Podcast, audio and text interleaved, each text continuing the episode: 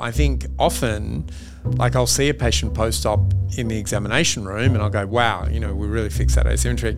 And, you know, it's a well-known plastic surgery saying, nothing ruins a good result than, you know, a long-term photo follow-up. Hey ReFam, my name's Kate and welcome back to Keeping It Real, the podcast tackling things when they go awry.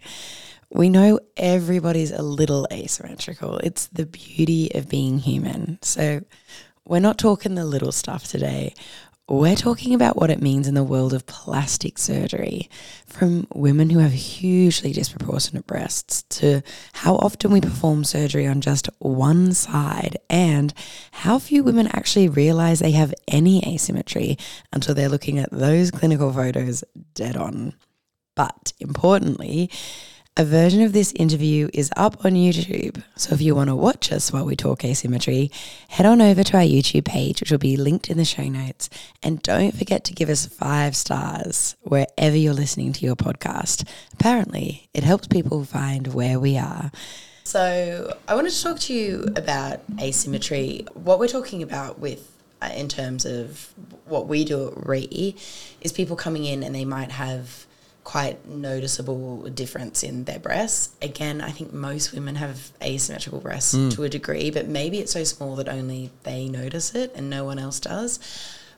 What's been your experience with women coming in with asymmetrical breasts? Well, actually, interestingly, often they don't notice it themselves. So I've had many patients who come in and I examine them and then we look at their photos together, and one side is clearly bigger than the other, and we both look at the photos and that's the first time they've noticed it, or their nipples are at different heights, or they've got more droopiness on one side compared to the other. And do they notice it when they see the photo, or is it you saying like, oh, as we can obviously see, and then they go, oh, yeah? A bit of both. And I think photos actually are sometimes more revealing than even real life, because sometimes I will have just examined someone and I'll examine their breasts and sort of they look similar. But then when you're looking at a photo and that's all you're looking at, you go, whoa, like you obviously notice that your left breast is... Yeah, and right. It's not necessarily even something that I've picked up. Mm-hmm. So it can be quite subtle, but it is quite significant. But it's important to notice it, because no matter what you do with surgery, there has to be some persistent degree of asymmetry. And as you're saying, like, it's very, very normal. And I often say to patients, having asymmetry is actually normal, because that's probably 90% of women. Yeah. And actually being identical is abnormal, because that's only the 10%. Yeah. And the photoshopped percent. Yeah. So do people ever come in and they just want one breast done? Yeah, so sometimes, and it can be a congenital deformity. So the most common is tuberous breast, and we've spoken a lot about tuberous breast. So sometimes tuberous breast can just be unilateral. Right. And so they've got quite a significantly underdeveloped breast on one side, and the left breast often is quite droopy for some reason. So it's not a totally normal breast, but that's usually the breast that they prefer. Right. Although not always, sometimes sort of the underdeveloped breast is the breast they prefer, and then you do a reduction on the bigger side. Yeah. But sometimes it's the other way. But often you have to do a lift with an implant and then an implant on the other side to match it. Right. So if they're congenital, does it always kind of hit at puberty? Well, that's when you would notice it. Right. So before that, and there's no breast development. Yeah. So the tuberous breast deformity is where one part of the breast doesn't expand. So it's also called a constricted breast. Mm-hmm. And so whatever's the lining that the breast expands into, that's particularly tight. Oh. It's graded, so it's usually the most common area is this part, so the medial inferior quadrant, and then the next level up is where it's the entire lower pole. Right. So you're not going to notice it until puberty, because the breast hasn't developed, so there's nothing to expand. Okay. But that just part doesn't expand, and then often what happens is the upper part overexpands, and so you get this sort of almost Snoopy Dog appearance, and also herniation of that breast tissue, which is still there, into the areola. So you get what's called areola herniation. Have you noticed more people will come in for like a reduction or an implant for one side, or is it kind of just like any breast surgery you do, you'll do all, like it's kind of an equal spread for asymmetry? No, I that's a great question. I think the most common way of dealing with an asymmetry is when it's a reduction. Right. So generally when there's minor asymmetries, an implant will camouflage the asymmetry. So I mean, there are some surgeons who regularly use different size implants. I would say I rarely use different size implants. Right. And the reason is at the end of the day, by the time you put an implant in, and I need to use simple volumes to make it clear, but if you're starting out and one side, let's say, is 100 grams before any surgery, one side's 50. So one's double the other. Then you put in a 500cc implant, and one's 600 and one's 550. And so the percentage difference is minute. And so by the time you then, if you tried to do a different size implant, you're just as likely to overdo it, and then that small size becomes bigger. Yay. So I think, some people try and overthink it a little bit. But so when you're doing an implant, kind of the implant camouflages the asymmetry, but when we're dealing with patients who come in for reduction, that's usually much more of an asymmetry, either in nipple position or volume, and then we're treating it with a reduction. Have you ever had where you've had to do a nipple graft on one breast and not the other, or is that pretty simultaneous? Very good question. Have we talked about this? No. Oh, so I had a patient just recently, and she had a breast cancer on one side, and it had been treated with a lumpectomy and radiotherapy. So that's really risky for doing a pedicled breast reduction where the nipples, we keep it alive on the pedicle. Yeah. And so I said to her, look, I think the safest thing for your nipple is that we just do it as a graft. And given that we have to do a graft, and it was her left side, we have to do a graft on the left side. I think to get the best symmetry, I'm just going to do the same operation on the right. So I'll do a graft on the right, even though a pedicle probably would have worked. Mm-hmm. But when you do a pedicled breast reduction, which is most common, you're moving some of that pedicle back into the breast, which gives it shape. So that would add volume into that breast. Right. But then the other side, which didn't have that would then be losing that volume. And then the areolas would maybe look a bit different as well. So I just said to her, look, let's just do the same operation on both sides, and we were limited by the side that had radiotherapy. Yeah, okay. There you go. Wow, I'm in there. Anecdote. Yeah, that was good. We've also often talked about the difficulties of doing a breast lift and a breast augmentation simultaneously. It's a pretty strict criteria to do that. If somebody needed an implant in one side, but the other side they needed a lift before they could get an implant, to kind of get the same result, would you do both surgeries at once?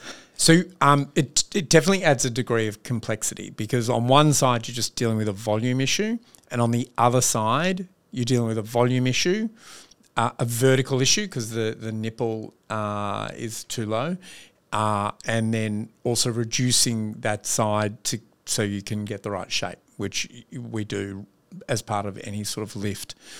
And so it does make it a little, because on one side you're dealing with sort of three different moving parts and one side just one. So it makes it more complex. But as to whether I do them simultaneously, it still comes down to the same criteria as whether I'll do a lift and augmentation simultaneously. And for me, that is, I don't want to be lifting the nipple too far, so it's usually 2 to 3 centimetres. It's got to be a patient who doesn't want an implant that's more than around 300 cc's. And also it's a patient where the areola is not too big. Basically, when we make those cuts, if the areola is really wide, I've got to make those limbs really wide, and then they're coming together, and then that's really tight, and then you're putting an implant in. Right. And so if the areola is nice and small and I can keep that narrow, mm-hmm. you're just taking away one additional potential problem. So as long as they meet those criteria, then it's possible to still do it all at one time. If they don't, or they're wildly asymmetric, I'll often say, listen, let's just get the base right and get the symmetry right, and then we can just do a straightforward implant. What about asymmetry through the rest of the body? Obviously, like so you sometimes see people, it might be their posture, we can't go into their bones, understandably, not our field. But I'll even notice in some of the befores and afters the way people are kind of like sloping one way, which might be from the breast, might be through the tummies, whatever. How do you tackle asymmetry in other spots? So it's important to identify it is the most important thing. And so what is much more common than I think people appreciate is a bit of curvature in the spine. Mm-hmm. And so when you see patients and their shoulders aren't aligned, the first thing I'll check is their spine, mm-hmm. because that's often where it is. And sometimes people subtly, that one leg is longer than the other, so their hips are a little bit not even, which has an impact in a tummy tuck, for example. So they're sort of important things to notice before surgery. In terms of other parts of the body, I think the importance of the asymmetry depends on how close the two body parts are. Right. So breast asymmetry, people would tend to notice because if you're looking at someone's simply couldn't breast, get any closer. Well, you see them in the same field. That's the thing. So if I'm doing a brachioplasty, asymmetry is rarely an issue because no one's looking at – you can't look at both of your arms at the one time because even though you've got binocular vision, your field of vision isn't wide enough by the time you take your arms out. Yeah, right. Ears also – people would rarely notice asymmetry in ears because, like, as I'm looking at you now, I can see your right ear, but I can't see your left ear. And even if we're looking... It would be quite weird to just look at somebody and be like... Well, you're just never going to notice Your ears are quite off. Yeah. I never told you that. No, you're never going to notice that. Whereas eyes, you will notice. So if you do a surgery on an eye and one eye ends up, there's a little bit more of a fold, you're going to notice that. The big one is noses. Yeah. So when I used to do rhinoplasties, if any asymmetry in a nostril, patients noticed really... easily. An ear example, so back in the day when I did skin cancers, I could cut out like a third of an ear, and so that ear is clearly smaller, and patients would say no one actually noticed because you can't see both ears. And also worth being like, oh, I had cancer cut off. Yeah. Whereas a rhinoplasty is like, I wanted my nose to look different, so maybe he's had a new lease on life. Yeah. What about like thighs? I know we've talked about how hard thigh surgery is at trying to get maybe the result paired to what people are imagining. Does that kind of come up a lot with asymmetry? Yeah. I wouldn't say it's usually a big problem. Again, when you're cutting it out, like we're what's called tailored tacking, so you're sort of trying to make sure you're cutting it, you sort of test how much you're cutting out before you cut it out. Mm-hmm. So, obviously thighs more than arms you see together, but the part where we're operating often maybe people don't see quite so much, so it doesn't tend to be a problem. What are the kind of rates of revision surgery for asymmetry, especially with breast, where like it's already pretty tough, I think, in the best of scenarios to get two identical breasts? So let's differentiate between any degree of asymmetry and asymmetry that needs an operation. I think we've sort of touched on like everyone's going to end up with a little bit of asymmetry. But where I'm reoperating, I would hazard a guess that it'd be certainly less than 5%. I'd say it's somewhere between 1% and 5%. But like comparative to if people are coming to get breast surgery that isn't fixing asymmetry, are their revisionist rates any lower or the same kind of thing as a rhinoplasty where people with asymmetry are like, oh God, this is so much better than before, don't worry about it. So definitely the more pre-existing asymmetry, the more likely there's going to be some asymmetry after. So when two breasts are the same to start with, it's much easier to make them, you know, the same or very similar after. When one breast is, you know, there's a cup size difference and you're trying to match them, much harder. Like we usually get it pretty close. But I think of those 5%, let's say, that are being revised, they would be overrepresented in that. So someone who's pretty similar to start with, you know, you'd be very rarely needing to revise them for asymmetry. But if there's a huge difference, and, you know, one of their motivating factors was to get asymmetry, so then to get symmetry, so they're going to be more focused on it as well. But it's just because, I mean, I think we've done plenty of videos where we show what breast reduction surgery is like, and we've often described it as a breast explosion. And so you've got part, you've got the medial part, the lateral part, the pedicle part. So they're all different. And, like, there are some things I do intraoperatively. Well, the things I do preoperatively, which is marking to try and make them sure they're as similar as I can. Then intraoperatively, the first thing is, obviously, you take more breast tissue off the bigger one than the smaller one, but we don't know what that volume is.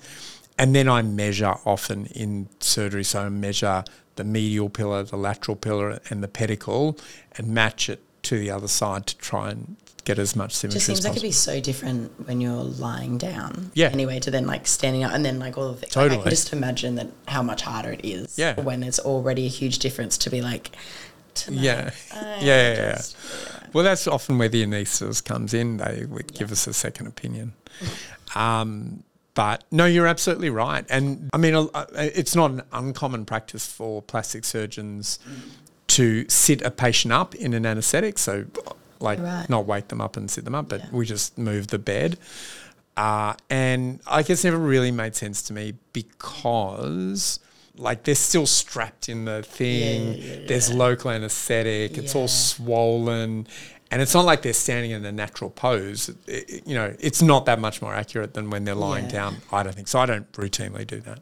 Asymmetry with lipo that's not performed correctly, is that quite a common after effect? Again, I mean, we try and measure it.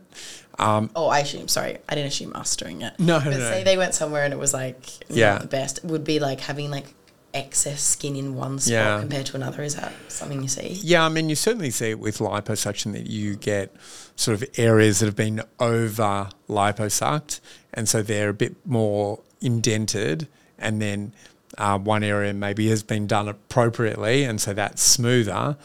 So that's really hard to fix because you don't want to over liposuck the area that actually looks good. And so sometimes what I've done is do fat grafting into the concave area. So take some fat from somewhere else, causing another asymmetry. I know, they're like, wait a minute. I think it's the opposite. No. And then you have the second operation where you're taking some fat from somewhere else and putting it in the thighs. Yeah, exactly. Are there any limits to what you can fix when it comes to asymmetry? I'm sure there would be. I can't think of what... I mean, I think you can almost always make it better. I would sometimes say to people, I'm never... Like, particularly with a breast implant where you've got some nipple asymmetry, like I have to point out, like, I'm not operating on your nipple, so I'm not moving your nipple. Sometimes when you put an implant in and there's some nipple asymmetry, it does actually make it look a little bit better because you see more of a... There's now a mound. And so... Sometimes it can also highlight the asymmetry. I think so as well. And it's like it kind of looks like it at an A cup, and then when it's a D cup, you're like, whoa, that nipple is to the left. But as I said before, I think often, like, I'll see a patient post-op in the examination room and I'll go, wow, you know, we really fixed that asymmetry. And, you know, it's a well-known plastic surgery saying... Nothing ruins a good result than a long-term photo follow-up, because the photo is just really revealing because it's so stark. It's like all you can see is the breast mound and the nipple. Whereas the live, when you're examining someone in person, like there's other things that come into it, and so maybe you're just less drawn to that sort of minor asymmetry. It's the same as anything, right? Like you can look in the mirror before you leave the house. You're like, God, I look good. Yeah. And then someone comes to the club with an SLR camera and then suddenly you're like, I did not know I had that many pores. Yeah. Like I think, as soon as it's like a high definition camera and a light room. Yeah. Which is exactly why we say to people, right, like these are important and it's good to have like statistics and like facts supporting us that these are all the same, but if you look good in a bikini outside of when you're in the world's worst underwear in a, like, well-lit room, then that's probably better. Well, I think exactly what you're saying. I mean, you know, real life is real life. So you're not walking around in a clinical photography, a clinical photo. You're walking around in a bikini or a bra, and if it looks good in that and it looks good in real life, well, that's the reality. And, you know, you don't need to show anyone your clinical photos. We'll do it. Yeah.